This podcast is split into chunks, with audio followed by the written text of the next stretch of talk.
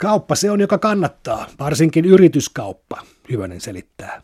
Me ehdittiin avata ensimmäiset asiakassuhteet, luotiin hyvä vahva brändi ja saavutettiin taloudellisesti lupaava kasvunäkymä. Tämä on juuri oikea aika myydä yritys, kun ostajakin löytyi. Hyvösen poskia pullistaa leveä hymy, kun hän nostaa kyltin ilmaan. Parasta konsultointia parhaille asiakkaille. Tikkari imee pitkän savun tupakastaan ja arvelee, että ei tällä kaupalla liiketalouden historiaan päästä. Eihän me jaksettu kuin kolme viikkoa katsella tätä hommaa. Antti Leikas, Huopaaminen on sinun toinen kirjasi. Ensimmäinen oli Melominen. Teema jatkuu näköjään, veden päällä ollaan. Ainakin osittain tässä kirjassasi. Tässä kaksi miestä, Hyvönen ja Tikkari, päätyvät jotenkin tuntemattomaan kaupunkiin, Rabeslaviin. He ovat hukanneet työvälineensä, kannettavat tietokoneet, kännykät ja niin edespäin. Lukija saa aika pitkään seurata näiden miesten elämää kaupungissa, toilailuja, oluejuontia, hampparointia. Se tuntuu lukijalle hyvinkin todelliselta tapahtumalta. Mitä tällä kertaa lähdit hakemaan, koska ensimmäisessäsi kuvittelit aika paljon tajunnan virtaa, mitä ihmisen päässä tapahtuu. Tämä huopaaminen ei ehkä sinällään kytkeytynyt melomisen tajunnan virtaan, vaan siihen pintatarinan tasoon, tähän, tähän tasoon, tähän toimistomaailmaan, jossa Jaakkola ja kumppanit seikkailevat ja, ja Hyvönen ja Tikkarikin pistäytyvät siellä firmassa kylässä, siellä, siis siinä firmassa, missä Jaakkola työskentelee. Ja tuota, kirja lähti liikkeelle itse asiassa alun perin siitä, että Hyvönen ja Tikkari seikkailivat melomisessa vähän pitempäänkin mutta kustantaja Touko Siltala sanoi, että nämä on hyviä tyyppejä, mutta eivät kuulu tähän kirjaan, että leikkaa pois ja käytä jossakin muualla, niin päädyin sitten tekemään heille oman kirjan.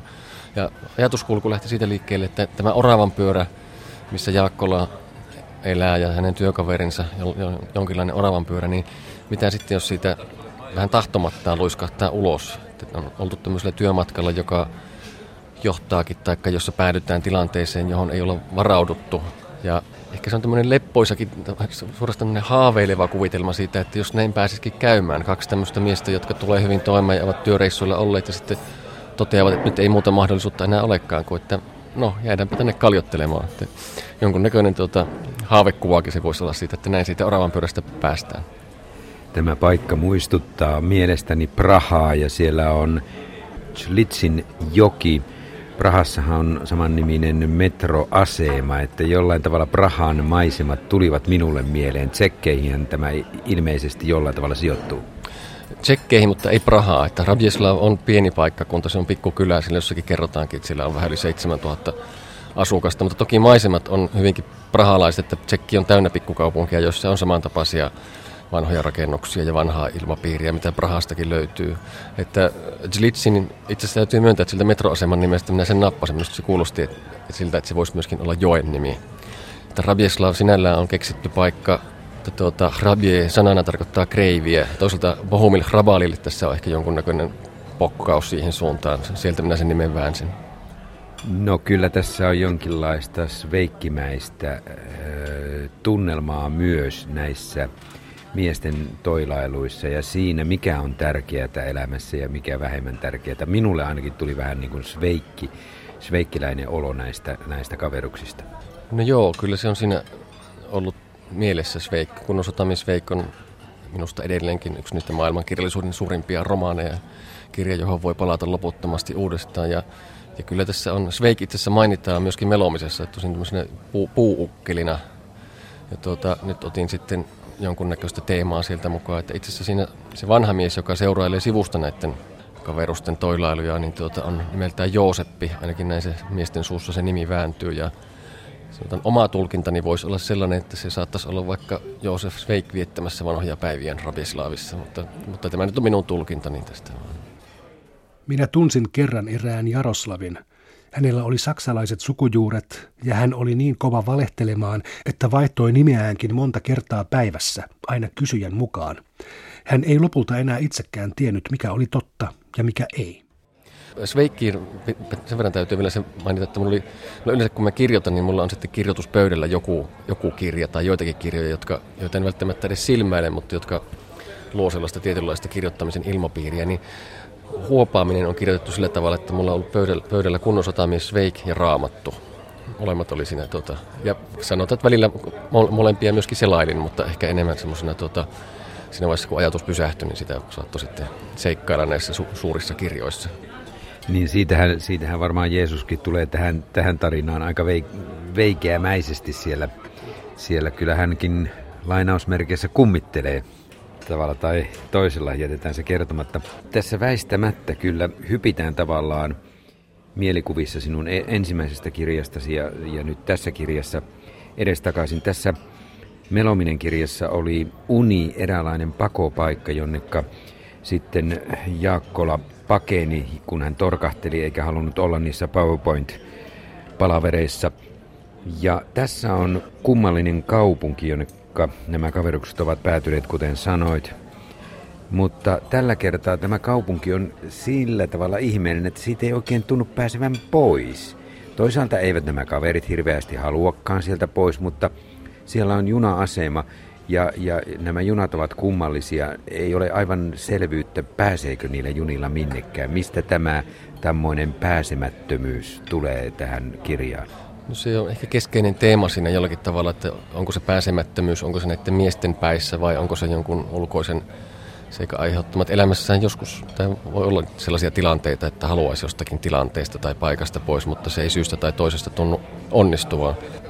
No minä olen tässä jättänyt monta eri tulkinnan mahdollisuutta, että en, en ala niitä nyt edes kertoa, koska se ohjaa sitten tuota lukijaa vähän ehkä liikaa minun tulkintoihin, mutta se on tietoinen ratkaisu, että sieltä on vaikea päästä pois. Ja tietoista on myöskin se, että, että se, sanotaan, että siinä on monta tulkintamahdollisuutta siihen, miksi sieltä ei voi päästä pois.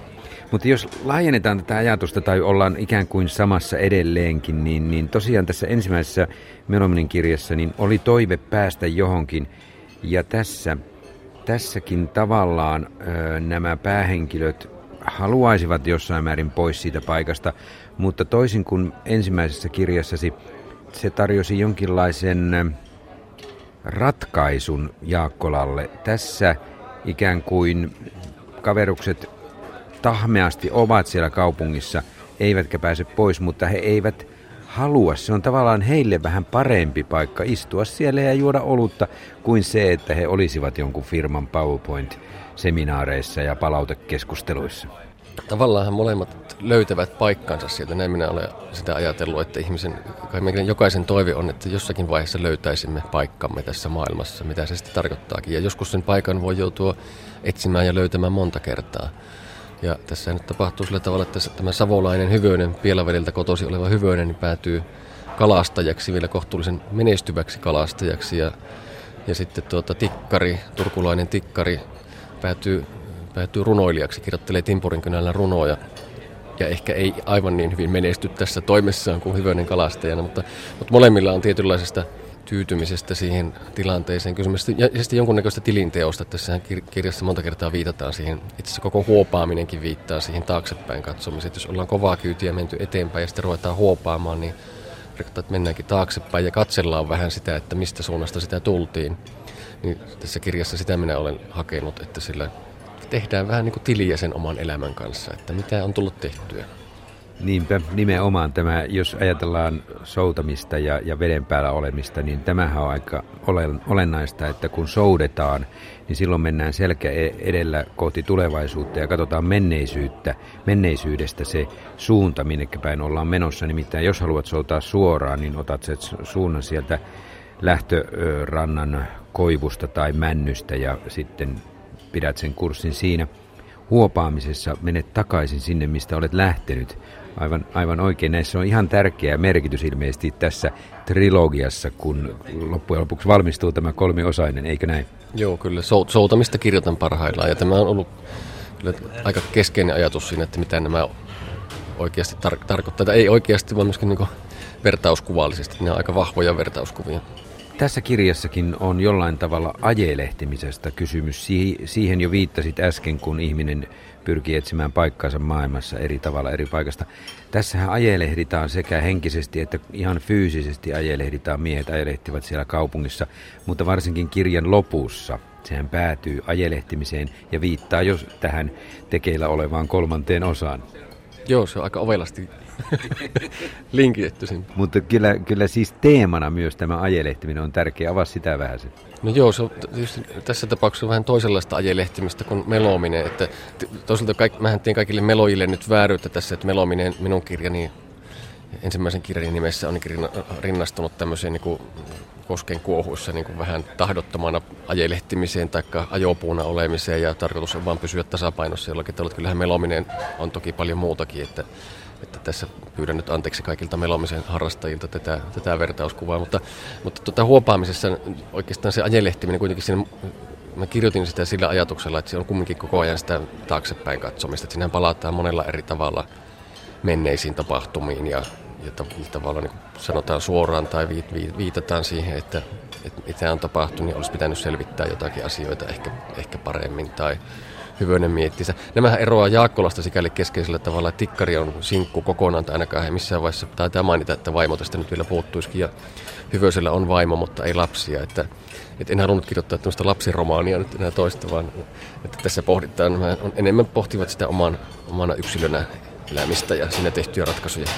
Niin tässä melomisessa vielä sen verran, että eikö tämä mielikuva melomisesta alkanut siinä, sillä tavalla, että siinä melottiin konttorituolilla ensin ja sitten siitä lähdettiinkin ajelehtimaan ihan jonnekin muuanne. Kyllä, kyllä. Tauko on pidetty. Käsitellään kohta 28 yrityskauppa. Tämä tulee näyttämään hyvältä loppuraportissa. Olen melkein sitä mieltä, että tämä oli raporttinne parasta antia. Poimin kuvaan muutaman avainsanan täältä, Kejonen sanoo napauttaessaan kursoria. Kuten näette, perustavaraa. Tähän kuvaan ei tarvittu mitään ylimääräisiä symboleita. Laatikko, nuoli, laatikko, nuoli. Asiakkuudet, brändi, positiointi, kasvunäkymä. Lisäisin mielelläni tähän vielä yhden laatikon, vaikka sitä ei raportissa korostettu, mutta tekninen vetovoima kuuluu minun mielestäni pakettiin. Vetovoima, joka on tavaramerkillä suojattu. Kejonen saa nuolet laatikoiden välillä sykkimään tabulaattoria painelemalla.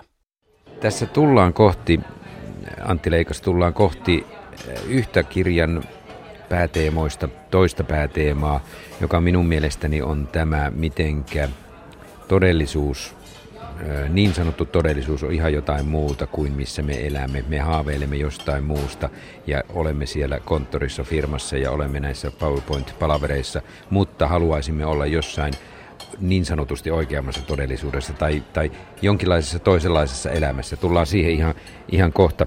Mutta jollain tavalla tässäkin on tällainen unen logiikka tai oikeastaan unen epäloogisuus. Se kaupunkikuva ja ne tapahtumat kaupungista, mitä kirjoitat tai kapakasta, niin et kirjoita sitä realistisella tyylillä, vaan siellä on jotain kummallisuuksia sielläkin saatikka sitten, että siellä jopa lennetään Jeesuksen selässä tai jotenkin muulla, muulla tavalla siirrytään paikasta toiseen. Että siinä on, siinä on jotain ihmeellisyyttä, mikä ei selity arkipäivän realismin kautta. Miksi tämä unen epäloogisuus? No siinähän on ihan unijaksojakin, että se Jeesuksen selästä lentäminen kerrotaankin, että tämä oli un, unta suoraan, mutta kyllä mä sinne semmoisia lievästi maagisia elementtejä halusin tuoda mukaan siksi, että minusta tosi elämäkin, tämä meitä ympäröivä niin sanottu realistinen maailma pitää sisällään erilaisia maagisia ulottuvuuksia, joita joskus on vähän vaikeampi joskus helpompi tunnistaa, mutta että tavallaan minä en niinkään ajatellut sitä, että se olisi epärealistinen se Ravieslav, vaan se on Mä haluaisin, että se avaa realismia vaan vähän avarammaksi. Voisiko sen sanoa näin? Aha, venytät, venytät realismin ikään kuin rajoituksia vähän kauemmaksi. Ja samalla kokeilet myös kyllä lukijan mukanaoloa ja mielikuvitusta, koska kyllä varmaan kirjoittaessasi pohdit sitä, että miten pitkälle voit lukijaa kuljettaa mukana, että se tarina tuntuu vielä uskottavalta. Joo, kyllä sitä täytyy myöntää, että lukijaakin tulee joskus ajateltua. Mennään nyt Antti Leikas tähän yhteen teemaan. Kuinka paljon olet kirjoittanut siitä, miten me pyrimme hallitsemaan ympärillä vellovaa maailmaa?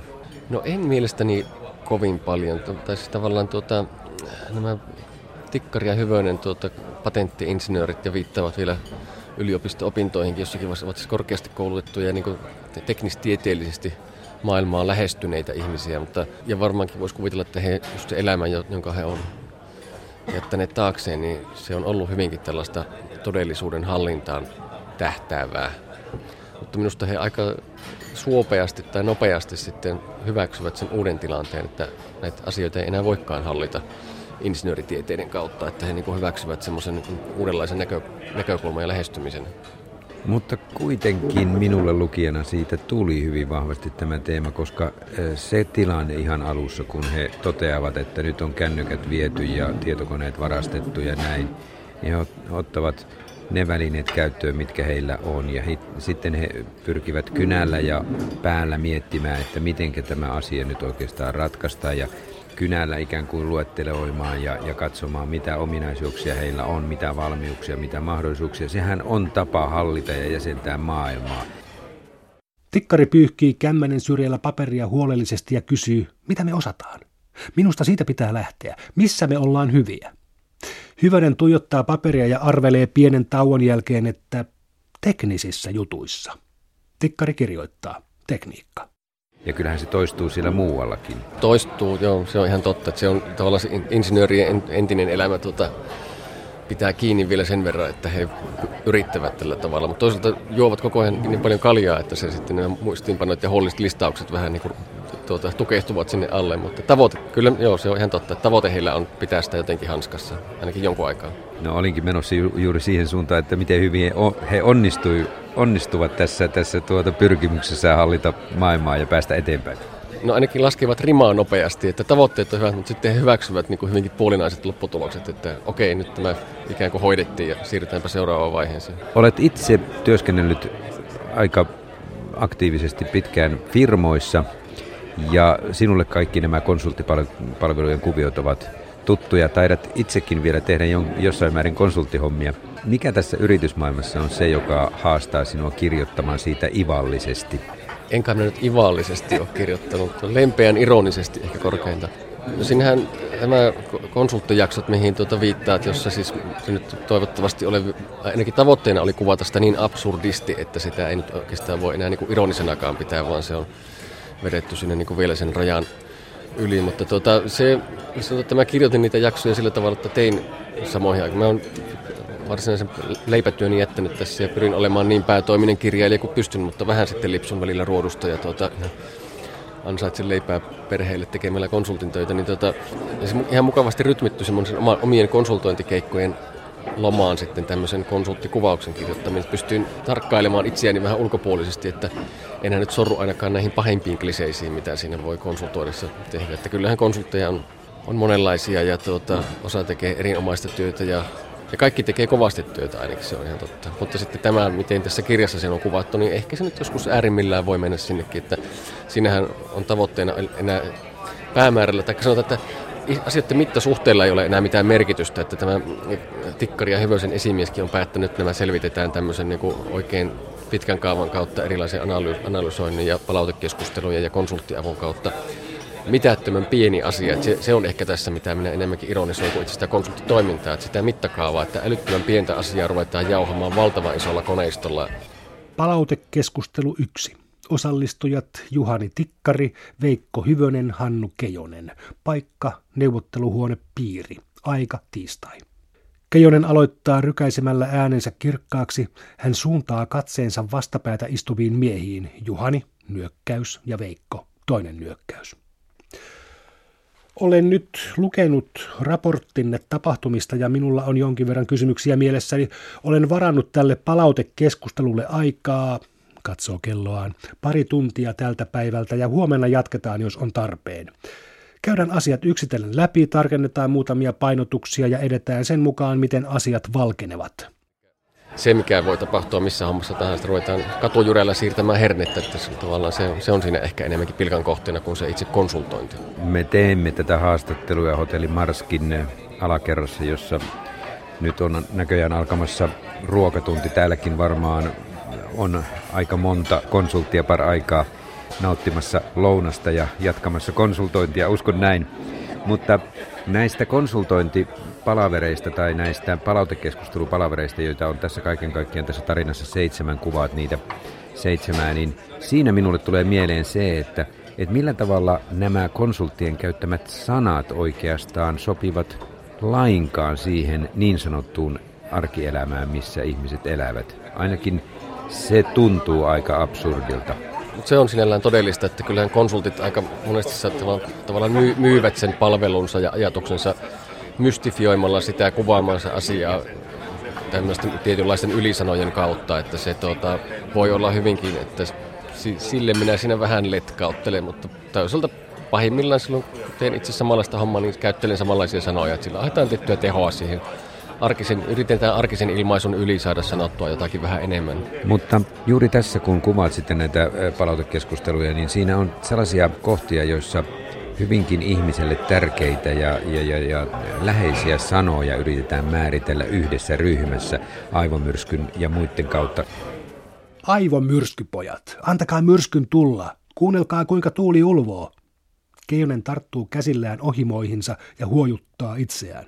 Juhani, sinä melankolinen kaunosielu, Tiedän, että kirjoitat runoja. Anna meille aamun säkeet. Anna meille meidän aamumme tavutettu rytmi, verbaalinen sähköisku, joka sytyttää moottorimme. Turha kieltää runoilijaa sinussa. Olen nähnyt, millaisia raportteja kirjoitat. Otetaan tähän yksi tärkeimmistä on rakkaus. Kun sitä yritetään jollain tavalla pistää PowerPoint-laatikoihin, niin siitä ei oikein tunnu tulevan mitään. Miksi otit tämmöisen näin amebamaisen ja ihmisille eri merkityksiä antavan, eri elämäntilanteissa antavan sanan, jota yritetään lokeroida? No ensinnäkin tietysti siksi, että minusta tässä kirjassa on aika paljon rakkautta. Että nämä Tikkari ja Hyvösen välit, kyseessä on kaksi miestä, mutta ei missään nimessä mikään kysymys on mistään homoeroottisesta rakkaudesta, vaan siitä, että kyllähän nämä miehet selvästi toisiaan rakastavat. Heidän välillä on semmoinen erityinen side, jonka takia he sitten toisiinsa sille turvautuvat tuolla vieraalla paikkakunnalla. Ja on siinä toki tämmöinen pieni rakkauspolku muutenkin Hyvönen rakastuu tai luulee rakastuvansa tupakkakaupan tyttö Libuseen. Tätähän konsultit tekevät, että pannaan SWOT-analyysi pystyy. Strengths, weaknesses, opportunities, threats. Että pannaan nelikenttiä. Yritetään, se on kyllä tätä hallinnan tarvetta, että yritetään erilaiset ilmiöt saada nelikentäksi ja tulkitaan ja, ja tuota, tavallaan halutaan olla vahvempia niiden analysoitavien kohteiden suhteen tämmöisen nelikenttäanalyysin kautta. Ja tämä on se kohti, jossa luin raamattua kovasti. Raamattuhan määrittelee rakkautta kuuluissa korintolaiskirjeissä ja, ja muuallakin. Ja tuota, sieltä minä suoraan poimin niitä asioita, joita sitten siirsi, konsultti siirsi SWOT-analyysiksi nelikenttään. Tuli aika hauskaa. Kohta 27 on vähän hankala, en tehnyt siitä kuvaa ollenkaan, sillä tässä on enemmän kysymyksiä kuin vastauksia. Nimittäin rakkaus on aika monimutkainen juttu. Siihen sisältyy paljon uhkakuvia, mutta myös mahdollisuuksia. Mutta tämä tekee mielestäni kirjastasi tavallaan kaksijakoisen. Silloin kun tätä määrittelyä tehdään näissä palautekeskusteluissa ja sitten näissä SWOT-analyyseissa, Otetaan ihan perinteinen SWOT-analyysi ensin, eli tänne vasemmalle ylös vahvuudet. Mitä tulee ensimmäisenä mieleen? Kestävyys. Keijonen nyökkää ja kirjoittaa. Entä heikkouksia? Kärsimys. Keijonen virnistä ja kirjoittaa sanan paperin oikeaan yläkulmaan. Tuleeko muuta mieleen? Voidaan täydentää näitä hetken päästä, mutta jos otetaan jokaiseen kenttään ensin ainakin yksi asia ja lisäillään sitten sitä mukaan, kun tulee mieleen. Opportunities, mahdollisuudet, mitä tähän laitetaan? Niin siinä ikään kuin pyritään käyttämään kauhean tarkasti sanoja ja purkamaan niistä merkityksiä auki. Mutta sitten, sitten kun Hyvänen ja Tikkari ovat kahdestaan tässä kaupungissa, niin mitään ei ikään kuin selkeän sanallisesti käydä läpi tai, tai sanallisesti ilmaista tarkasti jotain, vaan se on jotenkin sellaista vähän vellovaa, vähän epämääräistä ja se, se, siellä ei ole tarvettakaan sellaiseen tarkkaan määrittelyyn. Jos Jeesus on jossain kirkon yläkopperossa, niin hän sitten siellä on, sitä ei sanallisestikaan niin paljon ihmetellä, se otetaan vaan tällaisena asiana. Siinä ikään kuin kaikki asiat ovat paljon joustavampia tai epämääräisempiä. Tämä tekee mielestäni kirjastasi sillä tavalla kaksi jakoisen. Niin, ja se on tie- tietoinen ratkaisu, että siksi siinä on se kakkososa, jossa istutaan näissä pala- pitkissä palautekeskusteluissa, että se on se analyysiosa, ja itse asiassa sekin on tavallaan sitä huopaamista, koska siinähän ruvetaan käymään niin takaperin läpi niitä tapahtumia, jotka siellä Ravieslavissa on käyty, että sieltä aletaan niin lopusta mennä alkuun, että se on tavallaan se yksi huopaaminen siinä kirjassa on, ovat nämä palautekeskustelut. Kuten sanoin, Jeesus oli hyvä idea, mutta organisaation sisäisen konfliktin takia Jeesus oli syytä unohtaa. Keijonen pakittaa pöydän ääreen, istuu ja silmäilee papereitaan. Hän avaa tietokoneensa ja sanoo tekevänsä muutaman muistiinpanon. Nyt voi ottaa lisää kahvia, hän lupaa.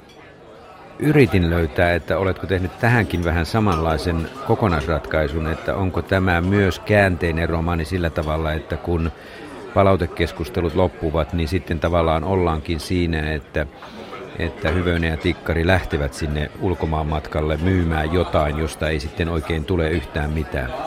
Ei, ei ole ihan siitä kysymys, enkä, enkä halunnutkaan toistaa melomisen rakennetta sillä tavalla, että on näissä rakenteellisia yhteneväisyyksiä just tavallaan tässä, että siinä toisessa osassa käydään eka osan asioita takaperin läpi, mutta, mutta en, tuota, minusta se olisi ehkä ollut taas tylsää, jos olisin suoraan tehnyt sen melomisen rakenneratkaisun, käyttänyt sitä uudestaan, että se oli, se oli melomisen rakenne ja tässä on huopaamisen rakenne. Tässä konsultit käyttävät sellaisia termejä tosiaan kuin aivomyrsky, verbaalinen sähköisky ja niin päin pois. Miten on mahdollista, puhutaan vähän todellisesta elämästä tai siitä, mitä ne konsultit tekee, Miten on mahdollista, että jotkut firmassa työntekijät uskovat siihen, mitä heille sanotaan tällaisilla termeillä? Siis jotkuthan uskovat. No hyvä, niin aika kyllähän nyt me uskotaan mitä tahansa, mitä meille hyvin myydään. Et eikö tässä maassa ole tuota yksi ihminen, joka on tehnyt paljon bisnestä tuota, käsittääkseni hieromalla vatsaansa, että nami nami, että tehkää kaikki perässä nami nami ja, ja siitä on maksettu isoja summia, niin eikä tuo nyt kovin kummallista ole, jos joku aivomyrskysanakin vielä pystyy myymään. Eihän se voi olla mahdollista, että firmasta löytyy sen jälkeen parempia työntekijöitä. En, en, nythän mä vien mattoa sun jalkoja alta, kun sä itse konsultoit. En minä tee tuommoista konsultointia. Niin, ehkä, ehkä, se ei ole mahdollista. Minä sanoinkin, että se ei ole todellinen se kakkosjakso. Ei, ei se varmaan ole mahdollista. Minua askarrutti tässä kirjassa se rautatieasema, joka oli tärkeä, ja ne junat. Mikä tämä asema oikein siinä oli, kun sinne tuli junat epämääräistä suunnasta ja sitten ei ollut ihan varmaa, jos junaa hyppää, minnekä se vie. Sinähän tuota, sankarukset, ainakin toinen heistä hyppää junaan ja katsoo mitä siellä on, mutta hyppää sitten äkkiä myös pois sieltä. Se on semmoinen paikkakunnan mysteeri, että se, ehkä siinä on jotakin pelottavaa sitten, kun ei tiedä, että mihin se... Siinähän junista keskustellaan paljon muuta, se Jooseppi kertoilee, että mitä junaa hänelle merkitsee ja ehkä se tunnelma sinällään, me on Tsekeissä matkustelujunilla jonkun verran ja tuota, tuo Rabieslav rautatieasemakin sillä on vastineensa tosi elämässä, että semmoinen rautatieasema, jossa tunnelma on vähintäänkin sama kuin tuolla. Ja ehkä se tämmöinen olo siitä, että jos on vieraassa maassa ja aikataulut on vieraalla kielellä ja paikkakunnan nimet näyttää vähän kryptisiltä, niin siinä voi vähintäänkin tulla sellainen olo, että uskaltaakohan tässä lähteä matkustamaan mihinkään, että mihin tässä joutuu. Tunnelma oli samanlainen kuin 60-luvun tsekkiläisessä elokuvassa tarkoin vartioidut junat, jos olet sen nähnyt. En, mutta sen on kirjoittanut Bohumil Rabal, joka tuli mainittua tässä aikaisemmin. Se perustuu Rabalin kirjaan. Antti Leikas, sinun ensimmäisessä romaanissa Melomisessa aika oli hyvin tarkkaan ositeltu, jaettu minuutilleen. Se oli sen teoksen rakenne toki, mutta siinä verrattuna tähän on myös jonkinlaista päinvastaisuutta tässä kirjassa. Tässä aika on jotenkin epämääräinen, aikaa on loputtomiin. Tuossahan ensimmäisessä kirjassa aika oli se, mistä oli pulaa. Tällä Jaakkolalla oli pulaa ajasta sen takia, että hän olisi mielellään nukkunut edes hetken. Tässä näillä kaveruksilla tuntuu olevan aikaa rajattomin. Kiire ei ole minnekään. Miksi tämä ratkaisu? No siksi, kun tämä on tavallaan jatkoa, jatkoa melomiselle tai, tai rinnakkainen teos sille, että tässä, tässä asiat on käännetty päälailleen. Mikä isompi merkitys sillä on, että aikaa on loputtomiin? Onko se myös eräänlainen vastateesi tälle ajan kiireellisyydelle? No tavallaan vastateesit, niin kuin sanoin aluksi, että Tikkari ja Hyvönen on ehkä yksi syy, miksi ovat hyväksyvät tämän tilanteen niin hyvin, kun he tuntevat olemansa ehkä jonkunnäköisellä pakomatkalla. Että se on miellyttäväkin tilanne jopa, että nyt yhtäkkiä ei olekaan kiire, että kun he hyväksyvät sen, että nyt me ollaan jouduttu tänne ja nyt ei ole kiire mihinkään. Mutta kyllä se liittyy sitten tähän erääseen tulkintaan Rabieslavista, että siellä tämä Jooseppi kertoo parinkin otteeseen, että aika kulkee Rabieslavissa omia polkuja, että se voi kulkea jopa taaksepäin tai, tai että, se, että siinä, se ei sinällään ole tuota lineaarinen, että sitä lineaarisuutta siinä vastustetaan monenkin otteeseen, niin sen takia se aika on siellä tämmöinen hyvinkin epämääräinen. Kyllä, täsmälleen. Ja Jooseppihan sanoo myös, että ihmisen elämä ei koostu niin kuin tietystä ajanjaksosta eikä pituudesta, vaan se ihmisen elämän merkitys koostuu niistä tapahtumista, niistä asioista, mitkä ovat tärkeitä. Kyllähän tämä on sillä tavalla tärkeä teema. Joo, kyllä. Tämä, näin minä olisin ajatellut. Antti Reikas, mm, joudumme siirtymään tuolta hälyisestä ravintolan tiloista hieman rauhallisempaan paikkaan studioon, kun tuolla lounastunti oli juuri alkanut. Jatketaan vielä keskustelua sinun kirjastasi Huopaaminen. Tämä kirjan rakenne on sillä tavalla hyvin mielenkiintoinen, että se antaa mahdollisuuden moneen tulkintaan. Kun tässä Hyvönen ja Tikkari ovat ensin ajautuneet tänne Rabeslavin kaupunkiin, niin sitten siinä keskellä osaa kirjaa on palautekeskustelujakso, jossa tavallaan lukija ajattelee, että he ovat tulleet takaisin sieltä matkaltaan hieman epäonnistuneelta myyntimatkalta, mutta sitten kolmas osa on jälleen paluuta sinne kaupunkiin, mihin moneen erilaiseen tulkintaan tämä rakenne antaa mahdollisuuden vai haluatko kuuntelijoille sitä avata ihan tyhjentävästi? En, en halua avata tyhjentävästi, koska ajatuskin on, että siinä on monta eri tulkintaa ja jokainen lukija saa sen itse päättää, miten, miten haluaa tarinan lukea, mutta sanotaan, että yksi mahdollisuus, joka kirjoittaessa oli mielessä, on se, että he eivät sieltä koskaan siltä reissulta palanneetkaan, että se kakkosjakso on sellainen painajaismainen kuvitelma tai miesten pelkojen synnyttämä kuvitelma, että minkälaista siellä olisi, jos he olisivat palanneet. Että tavallaanhan he vaikka ikään kuin joutuivat sinne Rabieslaviin, niin toisaalta sitten päätös jäädä sinne oli jonkunnäköinen päätös paeta sitä työelämän rylläystä, missä he olivat olleet. Ja, ja se kakkosjakso on semmoinen uni, unijakso tai kuvitelma siitä, että mikä, mikä siellä olisi ollut odottamassa. Näin justiin Keijosesta unta, kun herätit. Tikkari astuu taaksepäin ja näyttää huolestuneelta. Miten tämä nyt on yhtäkkiä pelkkää kejosta? Millaista unta? Hyvönen raapii takaraivoaan ja irvistää. Keijonen piti sellaista laitimmaisen pitkää palaveria, nimitti sitä palautekeskusteluksi ja halusi ryllätä läpi kaiken, mitä me ollaan täällä tehty. Voi kehveli kyllä se kesti. Tikkari etsii vesilasin käteensä, hörppää ja kysyy, olinko minäkin siellä? Hyvönen miettii ja vastaa, että taisitpa olla, mutta sekavaa se oli. Tuo sopii sillä tavalla siihen, siihen kirjaan, että, että minulle tässä tarinassa aika tärkeitä olivat rautatiet, maantiet ja joet, siis väyliä, joiden kautta ihmiset liikkuvat, mutta joiden vankeja he myös ovat. Ja sekä Hyvönen että Tikkari molemmat halusivat sitten hypätä pois siitä vankeudesta ja irrottautua omaan elämäänsä.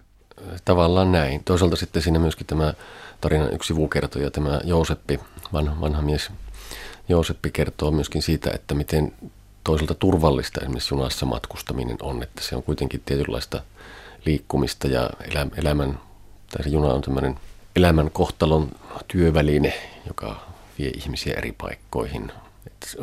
on siinä niin kuin hyvääkin, mutta se, että se on ihan totta, että miehet, Tikkari ja Hyvönen jäädessään pois junasta Rabiaslaavissa hyppäävät pois monesta muustakin se ei ole pelkästään ainut paikka, mistä se hyppäävät pois se juna. Nauratko Antti Leikas minulle, jos esitän vielä kolmannen tulkinnan tai oman tulkintani tästä sinun kirjasi rakenteesta, koska minulle välähti mieleen sellainen, että taidetkin kirjoittaa äh, kirjailijan työstä. Sinä kirjoitat ensin tarinan ja sitten keskiosassa palautekeskustelussa käyt kriitikkojen ja meidän toimittajien kanssa debattia siitä, että mitenkä työ oli tehty ja, ja miten olet onnistunut kuvaamaan esimerkiksi rakkautta tai joitakin muitakin tunteita.